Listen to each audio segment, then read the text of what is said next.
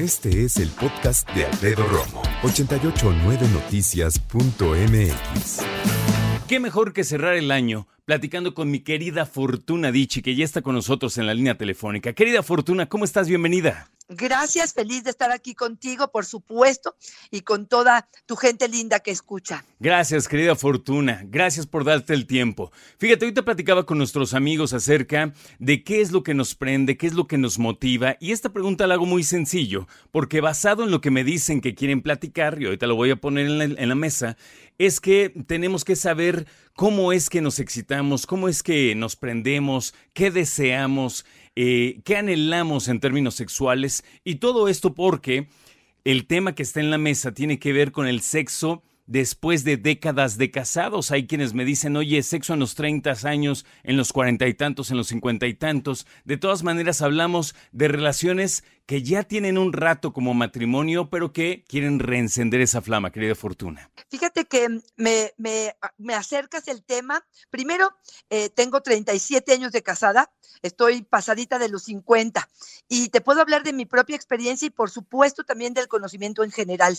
Yo creo que hay mucho trabajo que hacer, hay muchas cosas que ceder, que aprender, que flexibilizar, que dejar el el, el pues romance, sí podemos seguir encendiendo la llama día a día como un propósito y como una elección. Pero te voy a hablar de Emily, Emily Nabowski. Ella es una sexóloga y terapeuta de pareja que escribió un libro que justamente habla de cómo mantener la llama de la pasión viva eh, por parejas con mucho tiempo y dejó dos premisas principales. La primera es tenemos que ser amigos. Eso es lo que ella dice.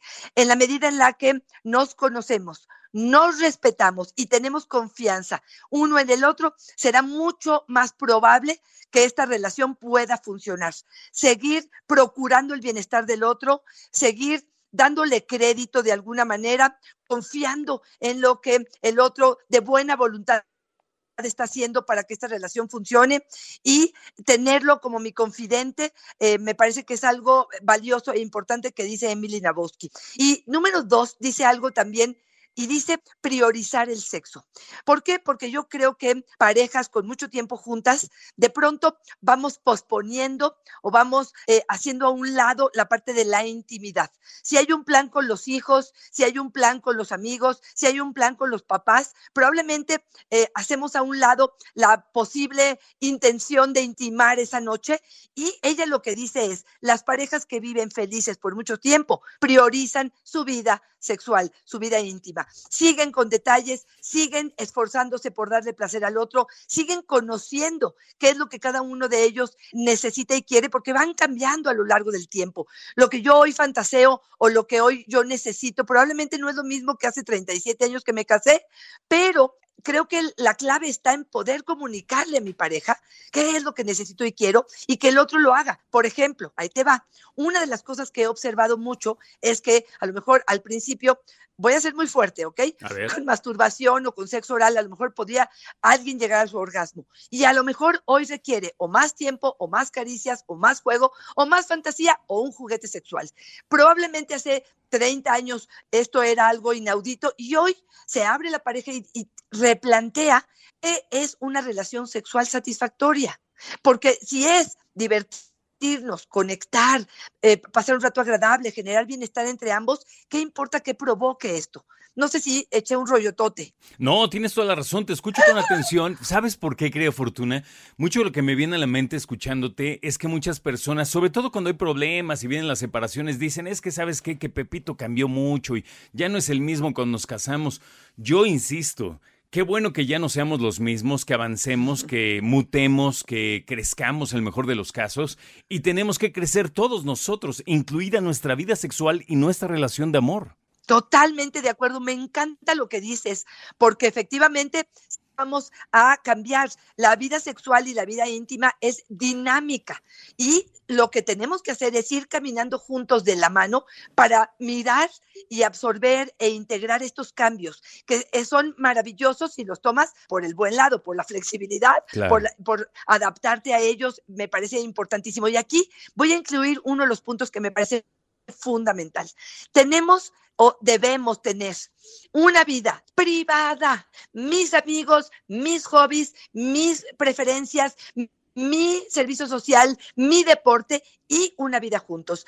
Además de esto, algo contigo, además de mis hijos, del proyecto familiar de la casa, a lo mejor tenemos un curso de cata de vino o a lo mejor estamos en algún deporte. Entonces, esto de o vivimos amueganados o no nos vemos en toda la semana y no importa nada en el mundo, creo que tenemos que hacer una combinación de estos dos áreas. Sí, totalmente. Ahora un punto importante, querida Fortuna es que cuando se habla de la chispa, yo entiendo perfectamente a qué se refiere, creo que a todos nos ha pasado en realidad, pero muchas veces, y a eso voy, la chispa no siempre tiene que ver con nuestros amigos y con nuestra familia, tiene que ver la chispa también con nuestra vida personal y me refiero incluso con la vida en pareja. Quiero que platiquemos ahora de ese punto importante que se llama reencender la flama.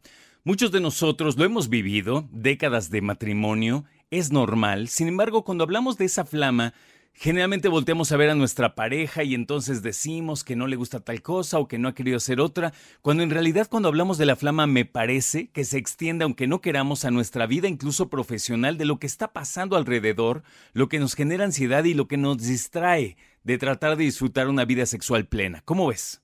terapeuta Alfredo Romo.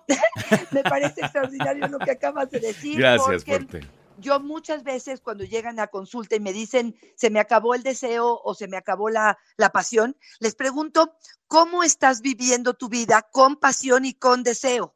Porque a veces los problemas personales, las... Eh, los desapegos, las pocas ganas de vivir, las pocas ganas de tener mayor curiosidad para el cuerpo de la persona, para seguir descubriendo, mi incapacidad para fantasear, tiene más que ver conmigo que con el otro, tiene más que ver con lo que a mí me está haciendo falta y lo que yo estoy dejando de hacer.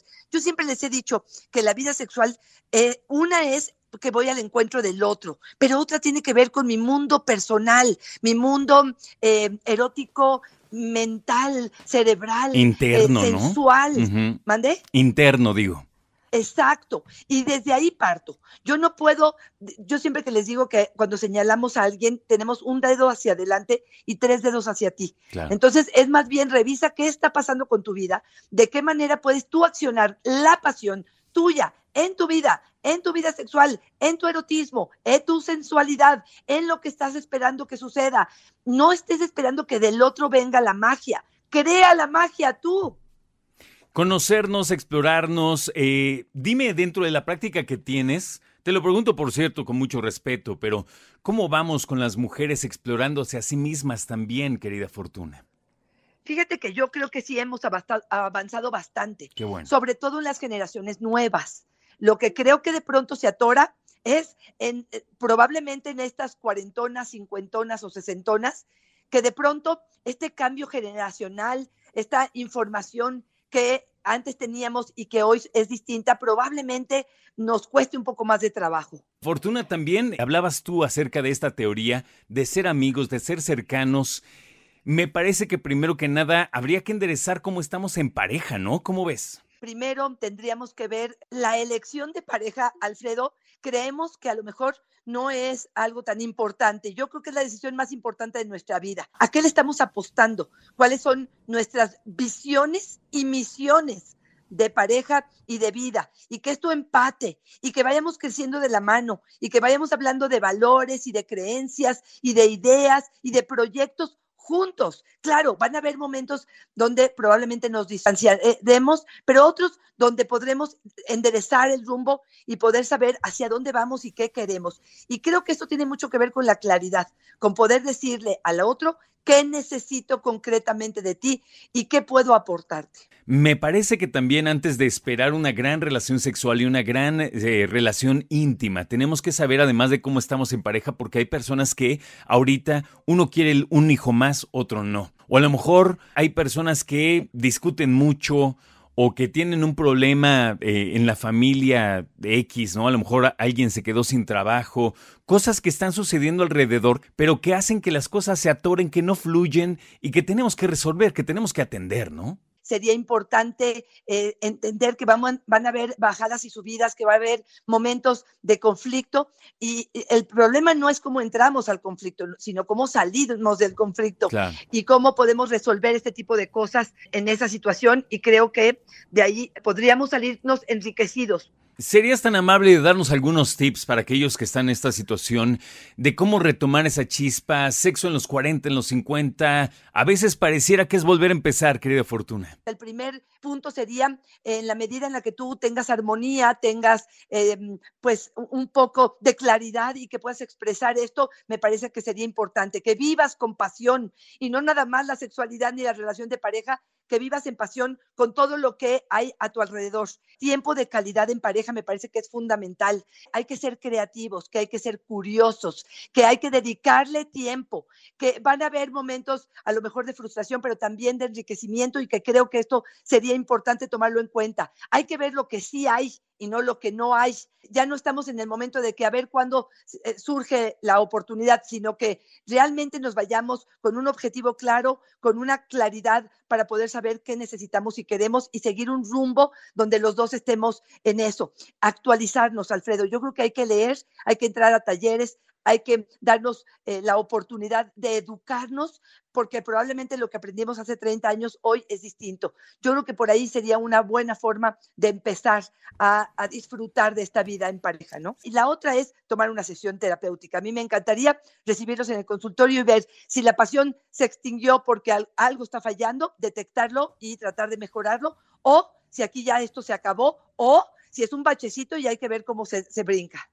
Es natural, querida Fortuna, que como hombres y mujeres vamos ganando edad, vamos perdiendo también, no habilidades, pero tal vez funcionamiento, ¿lo quieres poner así? Desempeño tal vez. ¿Es normal que nos vengan los años? ¿Será bueno también platicar acerca de esta realidad? Por supuesto que sí. Yo creo que hay que estar informados en lo que es el climaterio, la menopausia, la andropausia y ver estos cambios físicos, ¿no? Y de enfermedades que algunas personas de pronto tienen y padecen pero siempre con un aspecto positivo, sobre algo que sí camine, que sí sienta, que sí pueda, no pensando que esto ya acabó y entonces, pues entonces damos un paso atrás. Es como si en la situación en la que nos encontramos.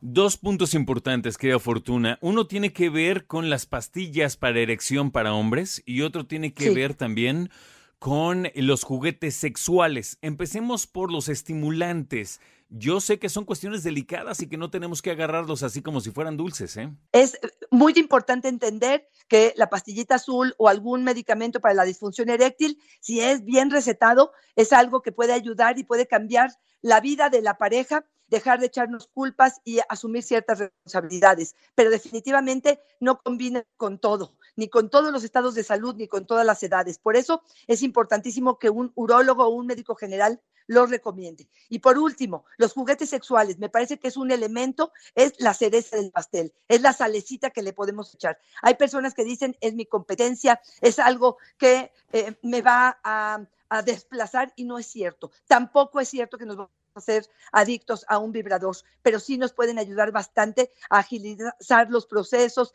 a eh, poder sentir más, a detectar otras sensaciones placenteras y a jugar con nuestros cuerpos. A mí me parece que es una gran herramienta de la pareja. Tú como profesional de la sexualidad, ¿qué recomendarías o por dónde sería bueno comenzar cuando hablamos de juguetes sexuales, Fortuna? Mira, a mí me encantaría que fueran eh, eh, de, forma presencial y no en internet que ven los juguetes, no los pueden ni tocar, no pueden ver los colores, no pueden tener la sensibilidad. A mí me gustaría que se fueran a una sex shop y que juntos no tienen que comprar nada, pueden la primera vez nada más observar qué es lo que hay ahí y que puedan em, em, sentirse a gusto con lo que vayan a comprar.